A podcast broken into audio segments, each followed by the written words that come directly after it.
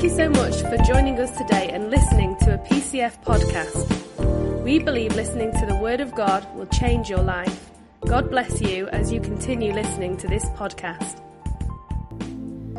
Last week, I was telling you about my boys when they were at university and how they used to cry these big crocodile tears and let me know late at night with an hour to uh, 12 when their deadline was due and how they were battling and they couldn't get their assignment in on time. And they still had to write another 1000 words. And if they didn't they were going to fail and be kicked off the course. And uh, as a parent i wanted to fix their problems. As a parent i wanted to step in and take the pressure away from them. And I'm sure we all face that. My heart goes out to those of you who are homeschooling and you've got the kids around you and trying to do your jobs and at the same time, you've got to try and teach them. I must admit, the kids would send me like two minutes to 12. They would send me the report, say, Dad, quickly read through this. What do you think? And I would read through and the best that I could come up with was, you missed a comma here and a full stop there because I didn't actually understand what they were even doing.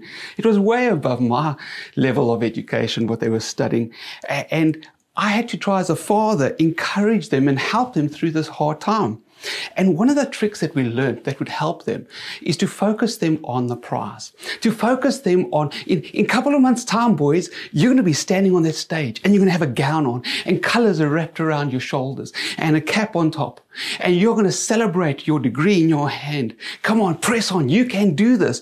Just think of this joy, the getting a nice job, moving on in life, and you won't have to ever study this stuff again. And I would encourage them with words like that. And they say, yeah, you're right, Dad. I'll do it. And they would dive back into their books. And, you know, a day or two later, they'd phone me so excited and say, Dad, uh, I submitted my report. It was on time and I got a first for it. You know, and I think, oh my goodness, going from failure to first, what a radical step. But in the time when you're going through the hardship, my goodness, the world seems bleak and hard. And the Apostle Paul is just like us. He, he had a whole group of churches that he was pastoring. He was their spiritual father. And in addition to that, he had Timothy, he's his, his apprentice. Timothy was like a son to him. And uh, he would write to Timothy to encourage him. Timothy was going through an awfully hard time. And in the second book of Timothy, Timothy and the church there, so he was the senior pastor of the church, he was experiencing persecution. Nero was catching Christians, throwing them in prison, even feeding them to the lions persecuted. That level of persecution, that's extreme. And people were giving up on their faith. They say, it's better to go into the world and just go back to my old ways. That's why I can save and save my skin and provide for my family, not go through this persecution. Could you imagine Paul's heart? My goodness, Paul himself was sitting in jail. And in fact, history tells us that this was probably the last time he wrote something. He was about to be executed, and he knew it. You can see it in his writings. Yet he still encouraged someone else. And I want to encourage us as a church today. I know you're going through a hard time. I don't think there's a single person alive in today's world that isn't going through this pandemic and really battling with a lockdown. My goodness, but even in this hardness and the, the deep darkness that we face, do you know what helps so much is when you encourage somebody else. Paul must have been felt encouraged just being able to help his spiritual son one last time. You know, you might be going through a terribly dark time, but why don't you pick up your phone and encourage somebody else? And you say, listen, I'm praying for you. You can be a source of encouragement to somebody else. I'm so appreciative. So many people in the church have been sending me texts and WhatsApps and they're saying, Wayne, we, we just want to, we appreciate what you're doing and you're doing a great job. And I just say, thank you. You, you don't understand that sometimes I have crocodile tears running down my cheeks and I'm saying, God, I want to give, and it's your encouragement that helps us go through and press on and stand strong. So thank you, church, for that. But you know, Paul the apostle could have written, something like this to Timothy. He could have said, Paul, uh, this is Paul speaking, and I'm going to send you money. What you need is some money that will get you through. He didn't. He told him to stand strong. He could have said, you, you know, your leaders are leaving, so I'm going to send my leadership team and they will come and help you. He didn't. He said, Timothy, stand strong. Uh, don't compromise. He said, you know, he could have said, Oh, just, just, just lower your standards a little bit. Just go with the flow and, and then they won't persecute you so much. He didn't. He said, stand strong. Stand strong in God's grace and God's mercy. How was it that Paul had such a deep revelation and understanding of the grace of God. And I was thinking and pondering that this week and thinking, my goodness, what was it that Paul knew that maybe I haven't and then I, I got an idea. Just let's go back to when he, he, was still called Saul, before his name was changed to Paul. When Saul of Tarsus, he, he was a devout Jewish leader. He was steeped in tradition and training. He, he studied under one of the world's famous rabbis at the time. He had so much information. He's really a clever, wise man in the things of the law. And he was persecuting the church. He was persecuting Christians. He had letters of authoriz- authorization to capture Christians, throw them into prison. He actually stood by while they stoned Stephen and he gave his approval of it. He was, he believed, enforcing the law. He knew that if you broke the law and they were breaking the, the law that he understood, then the consequence was death. If you break the law, then the consequences is death. And Paul was executing that. But one day, traveling to Damascus, Paul had an encounter with Jesus and he heard this voice. He heard his name was Saul. So he said, Saul, Saul, why are you persecuting me? He said, Who's this? And the voice said, I am Jesus whom you're persecuting. And he encountered, Saul encountered Jesus. Oh, well, isn't that fantastic? He goes, he's now blinded by the light and he goes back, he can't find his way. He goes back down to the town and he stays there for three days blind. What was going through Saul's mind? Could it have been, this is punishment. The blindness is punishment for me fighting against God, against Jesus, because now I know He is the way, He is the truth. Maybe he was thinking, what's next? Blindness? And then leprosy? Am I going to be stoned? Will I be killed? Because that's what I deserve. I deserve death because I was fighting against the true law of God. And uh, Ananias comes by the inspiration of the Holy Spirit. He says, Brother Paul, I've come to pray for you. He prays for Saul or Paul, and his eyes open. And Saul or Paul he receives God's mercy. Instead of receiving the penalty of death, he for- received forgiveness and healing. Oh, praise be to God. Isn't that incredible? Instead of me being able to get, be punished by death because I've messed up and I've broken the laws of God, I have received his mercy. But then God goes one step further and says, Paul, I want you now to become one of my missionaries. I want you to become an apostle. I want you to take this good news and I want you to spread it around. And he said, I'm going to give you my power, my ability, my help. I'm going to give you my grace. And Paul's response is, what? Me? I am the chief of all sinners. I don't deserve to be called into the ministry. And God says, yes, I want you. He, he experienced his mercy in not receiving death, but now he experienced God's grace and his calling. And he says, I don't deserve this. Oh, friends, I tell you what, if you get a revelation of what Jesus has done for you, you didn't receive the death penalty. You have received his mercy. And now he has called you. He has called you and given you an assignment. Maybe it's to knock on the door of your neighbor and bring them something this weekend. Just, just leave some nice chocolate muffins on their doorstep with a little note saying, God loves you. Maybe it's just a text or a WhatsApp to a friend and say, spread the good news of Jesus Christ. That's the grace revelation that Paul had. You know, in 2 Timothy, as we read last week, chapter 2 and verse 1, and I want to read it to us. Just listen to these words. You, therefore, my son Timothy, be strong in the grace that is in Jesus Christ. Be strong in grace, God's ability, God's strength, God's help, God's mercy in Jesus Christ. Thank you, Lord Jesus, for your grace. But I want us to read on. Could we just read verse 3 to verse 5? You, therefore, must endure hardship as a good soldier of Jesus Christ. No one engaged in warfare entangles himself with affairs of this life, that he may please him who enlisted him as a soldier.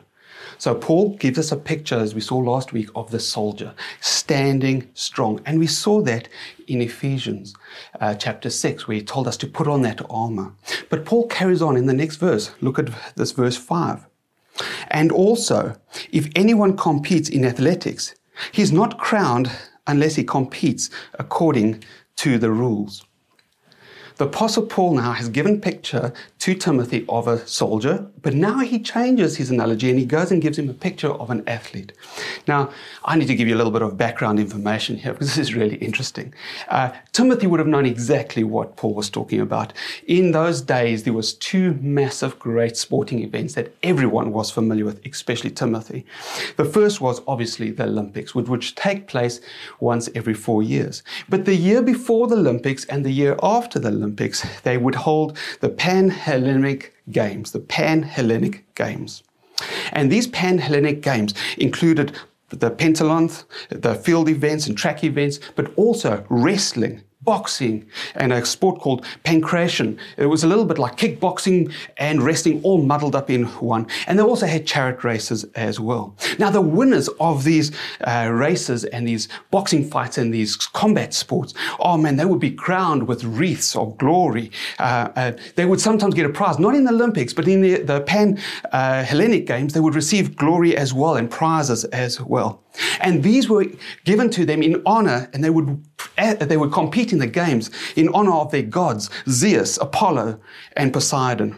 There was extreme fame that came with winning gold in these games. So Timothy was very familiar with Paul's analogy of an athlete. And he said, when you compete, you must compete according to the rules. Now, our first thought is modern day competition, and we think, well, if you don't pay according to the rules, you get the red card and you get sent off the field. And that is true, yes, you've got to. But a lot of these sports, which I'm about to show you, there were no rules. So, in fact, what the commentators would tell us here is when it says train, uh, you compete according to the rules, your training has to be done according to the rules. Think of the Olympics. You can't compete in the Olympics for your country if you get caught doping and taking drugs. Can you? So your training has to be in line with the rules in order to qualify you to play in the games. And Paul is encouraging uh, Timothy here. Come on, he says, I want you to stand strong like a soldier, but now I want you to exercise. I want you to train and prepare yourself according to the rules so that you can engage in the games. Why? Because I want you to get the reward. Just like my boys, I wanted them to get there in the stage with their robes on and their cap on and their degree in their hand. Paul wants to see us get through to the end of this year. He wants to see us at 2021 at the end, celebrate and say, God got us through this year, but by His grace. Uh, you remember uh, Paul writing to the church in Ephesians in chapter 6? Come on, let's read that again. Last week we looked at it very briefly. He said, Finally, my brethren, be strong in the Lord. And then he went on in verse 13, 14 to say, Stand. He says, Stand strong in grace. But sandwiched between those two verses, between verse 10 and verse 13, he makes this statement, Paul does. He says, For we do not wrestle against flesh and blood, but against principalities, against powers, against the rulers of darkness of this age against spiritual hosts of wickedness in the heavenly places. He says we do not wrestle against flesh and blood.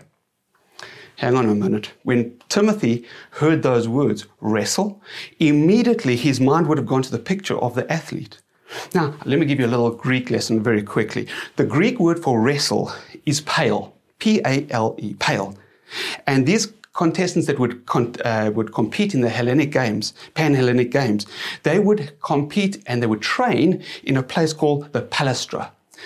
That same word, pale, wrestle, they got the name Palestra. Now that was a building. It was square with a field in the middle, and they would train hard in that uh, that that building that they had. The cities all had them. Timothy would have known that. This was an image that he had in his mind, ingrained. You see, scouts in those days, they would have gone around into the, the countryside and the towns looking for potential athletes. And they would have found them and brought them back to the palestra. And in the palestra, they would have been trained by experts, previous heroes and uh, people that had been very successful in their uh, specific sports. And they would have been trained for hours on end, hours, over 10 hours a day, training for these games. Can I just give you some uh, gory information about these games? Just listen to this quickly. Boxing. This sport of boxing wasn't like modern day boxing, it was extremely violent. You weren't actually uh, permitted to participate without wearing a helmet.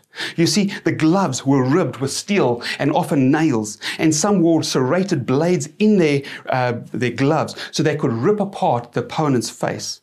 So when we look back at some of the artwork of boxers in that day, you were very extreme, very rarely would you find a healthy looking boxer. Most of them would have ears and body parts missing as the gloves would rip apart their opponent and was indeed a deadly sport. Uh, the next sport was the wrestling. This was also a deadly sport in those days. In fact, they, historians tell us that most of the wrestlers chose rather to fight to the death than walk out of the ring uh, in defeat. Oh, strangling, choking, all of that was allowed in those days in their uh, wrestling matches. And in order to get your opponent to surrender, you were allowed to break their fingers, break their arms, break their legs, even gouge out their eyes if you so wanted to, to get them to surrender. The third contact sport that they had was pankration. I hope I'm spelling, uh, pronouncing all this right. The word pan means all, and creation means powerful. So it was the most all powerful sport. This is the game that had absolutely no rules. Anything was permitted. You could kick, punch, wrestle, bite, break. The expression was they're famous for not one part of your body was off limits. You could do absolutely anything to anything. Don't go and Google this. You'll see some graphic images you don't want to see. That is why when Timothy received that letter and Paul tells him to exercise and start to train like an athlete and compete according to the rules, he suddenly realized there were no rules in these games, very few rules. So it wasn't the, the training according to the rules wasn't in the game itself, it was in the preparation for the games that you had to uh, prepare for. You know, I'm reminded of scriptures that say we have an enemy. He's out to kill, steal, and destroy you. This enemy that we face won't be shy to break limbs and fingers and gouge out our spiritual eyes, pull off our ears so we can't hear the word of God's truth. The Bible says in 1 Peter 5, he walks around like a roaring lion, seeking those whom he may devour. I've po- painted a very graphic negative picture because sometimes we take this far too lightly. We have an enemy. Now, the enemy isn't people, it's not even government. It's not political parties. It actually says in Ephesians there, chapter 6, it says, As we do not wrestle against flesh and blood, but against principalities and powers, demonic devil forces. We need to know who our enemy is so we can fight correctly. 1 Timothy chapter 4, verse 7. But reject profane and old wives' fables, and exercise yourself towards godliness. Paul is telling us to exercise. He, yes, we have to exercise and keep our physical bodies in trim. But in that palestra, they used to also exercise their mental uh, Uh, character as well. See, the games were physical as well as mental. In fact, the, in the palæstra, some of the guys were so determined to win, and it was a matter of life and death. They would actually say to their friends, "Beat me," and they would punch each other and give each other black eyes, and so that they could experience that pain because that was going to be nothing compared to what was going to be in the real fight. And they would prepare themselves mentally as well. Uh, it's so important. We are spirit, soul, and body.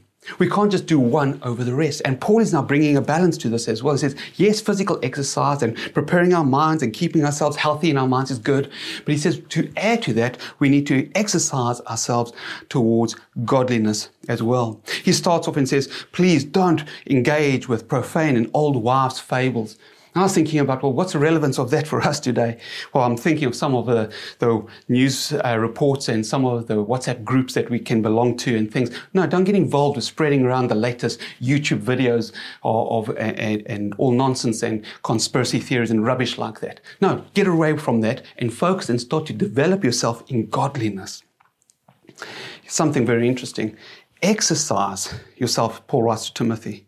Exercise when he said the word exercise, Paul's eyes and uh, I'm sorry, Timothy's eyes went big, like, oh, because they used to exercise and compete naked, stark, nude, naked because they didn't want anything for the opponent to grab on. In fact, they would oil their bodies as well so they'd be slippery. Oh, that reminds me, we need to be prepared and full of the Holy Ghost and full of the anointing oil all over us so that the enemy has got nothing on us, can't grab anything. I want to ask you today, what is it that is holding you back? What is it that the enemy could be get a hold of? What's in your life that shouldn't be there? Oh, could it be that you, you're engaging on the internet in inappropriate ways? You're addicted to pornography. Oh, we shouldn't allow the enemy that angle. Oh, is it going to be possibly uh, uh, uh, our WhatsApp groups? Could it be social media? Could it be our friends, even certain social groups that we belong to? Guys, we need to make sure that the enemy doesn't have a chokehold on it, can't get us. We have to focus on being exercise ourselves towards godliness. I want to just clear up something, and I don't want you to hear what I'm not saying. I'm not saying that God brings along our path hardship and adversity and sickness. No, it doesn't. The Bible says our Heavenly Father, every good and perfect gift comes from Him. The enemy is the one who sends the adversity and the trials and the pandemics and things along to us. But he's the one who says, Come on, if you train with me, I'm going to help you. I'm going to give you my ability. I'm going to give you my anointing. I'm going to give you my help, my Holy Spirit to help you get through those games so that you can get the victor's crown. Oh, isn't that fantastic news? It is not God who brings the problems. He's the one who is helping us and training us, helping us to be, remain strong. The book of, book of Hebrews was written to Christians in a very similar situation. In fact, uh, we, are not sure who wrote it exactly, but according to the history, Paul was most probably already dead. Timothy was sitting in jail. So possibly the, uh, the, the, church over there didn't have a leader, and someone wrote to them to encourage them, to these Christians that who were leaving the faith behind. And he tried to encourage them. And he says in Hebrews chapter 10, verse 32, he says, he talks about their former sufferings and the hardship they were going through. And he says, hold fast to your, your confession of hope. Then he continues in Hebrews chapter 13, verse 3. And he says, Now regarding these present sufferings you're going through, he says, Jesus will never leave you nor forsake you. Never, ever, ever leave you. Oh, thank you, Lord Jesus, for your presence and as a trainer, helping us to stand strong. And He doesn't just help us, but He gives us His ability, His grace, and His mercy to get through, His provision to get through. We have an unfair advantage over our enemy. Hebrews chapter 12 verse 1 says, Therefore, since we are surrounded by such a great cloud of witnesses, let us throw off everything. Some translations say strip off or lay aside everything that hinders us. That's a reference again to the, them exercising naked, practicing for that fight because they want anything to hinder us. Lay it off and run the race with perseverance, the race that was marked out for us. Oh, we're not copying what some other church is doing. There's a race that God has called us to do. So we're running the race that we have. I'm not trying, we're heading north. I'm not trying to go east or west or south. I'm heading with the God, direction that God has told us to go in. Guys, that's a fantastic news. We let go of the things that can hold us back and we press on for the prize. 1 Corinthians chapter 9 and verse 24 onwards Paul writes to the church there and he uses the same analogy. In verse 24, he says, Do you not know that in a race all the runners run, but only one gets the prize? And now Paul encourages us and says, Now run like you're going to get that prize. Now, that is not saying that only one person gets to heaven, only the first person, the most amazing person gets there. No, that's not what it is saying. It's saying, guys, focus your attention on the prize, on getting gold. Think of the, when Jesus stands up and says, Well done, my good and faithful servant. That is the reward that we're going to be getting. That's what we focus our eyes on. He carries on in verse 25. Everyone who competes in the games goes into strict training. They do it to get a crown that will not last, but we're doing it to get a crown that will last forever. Oh my goodness, let's not look at the adversity around us right now, but set our eyes on the prize. Set our eyes on getting that, the crown of life, the crown of righteousness that God has got for us. It will last for eternity. Therefore, I do not run like some running aimlessly. I do not fight like a boxer beating the air. No, I strike blow to my own body and make it slaves so that after I've preached to others, I myself will not be disqualified for the prize. Oh, that's Paul referring to the way that they trained and actually would pummel themselves. Here we're in the middle of our prayer and fasting, 21 days of prayer and fasting. And some of us have actually said, no, I'm not doing that. What are we doing? We're saying, no, I'm focusing my attention on the prize. I'm just realigning. Body, you do what I say. I don't do what my body says. Come on, can we together start to press towards the prize? Run that race that God's got for you and press on to the high calling, that prize that He's got for us. I want you to know as we go into 2021 and as we, we go through some hard times ahead, You're not alone. Jesus said, I will never leave you, I'll never forsake you. And here I give you my grace, my ability, my power, and my strength. All we have to do is we have to put on the belt of truth. We've got to put on the breastplate of righteousness, the helmet of salvation. Oh, we're going to put on the shoes of the gospel of peace, pick up the, the sword and the shield, and be ready to go. God bless you.